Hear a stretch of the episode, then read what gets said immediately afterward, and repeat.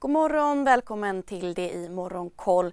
Det är små blandade rörelser i Asien efter ett positivt avslut på Wall Street igår och Stockholmsbörsen ser ut att gå mot en öppning uppåt även idag.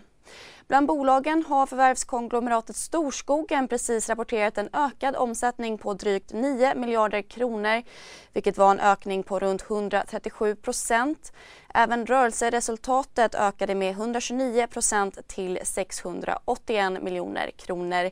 Aktien föll runt 10 procent inför rapporten igår. Igår meddelade även e-handelsbolaget Revolution Race att bolagets VD Pernilla Nyrensten avgår inför dagens rapportsläpp. Bolagets styrelseordförande Paul Fischbein kliver in som tillförordnad VD. I USA avslutades handeln uppåt. S&P 500, Nasdaq och Dow Jones steg samtliga runt en halv procent. Walt Disney steg runt drygt 2% efter att hedgefonden Third Point gått in i bolaget igen efter att ha köpt ut sig under det första kvartalet.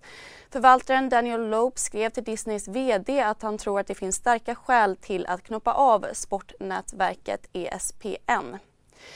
Fängelseoperatören Geo Group lyfte drygt 10 det efter att kapitalförvaltaren Michael Burry köpt in sig i bolaget samtidigt som han sålt alla sina innehav under det andra kvartalet. Hej, Synoptik här. Så här års är det extra viktigt att du skyddar dina ögon mot solens skadliga strålar.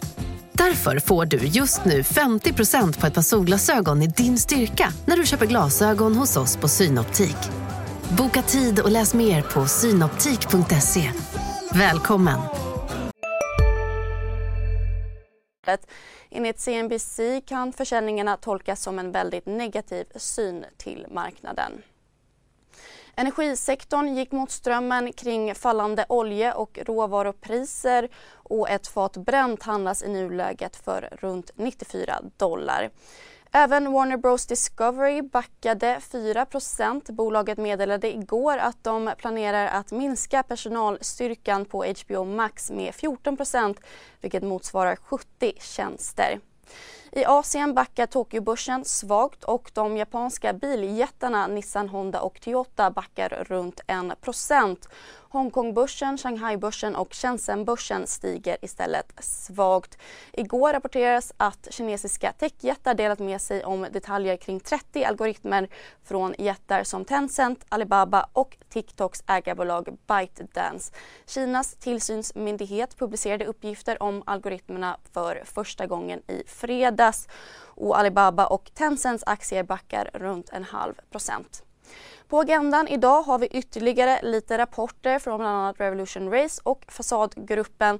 Vi får även tyst SEV-index över industriföretagens framtidstro som väntas fortsätta ner i augusti. Senare under eftermiddagen väntas också amerikanskt bostadsbyggande och industriproduktion från i juli. Också Börsmorgon med start 8.45.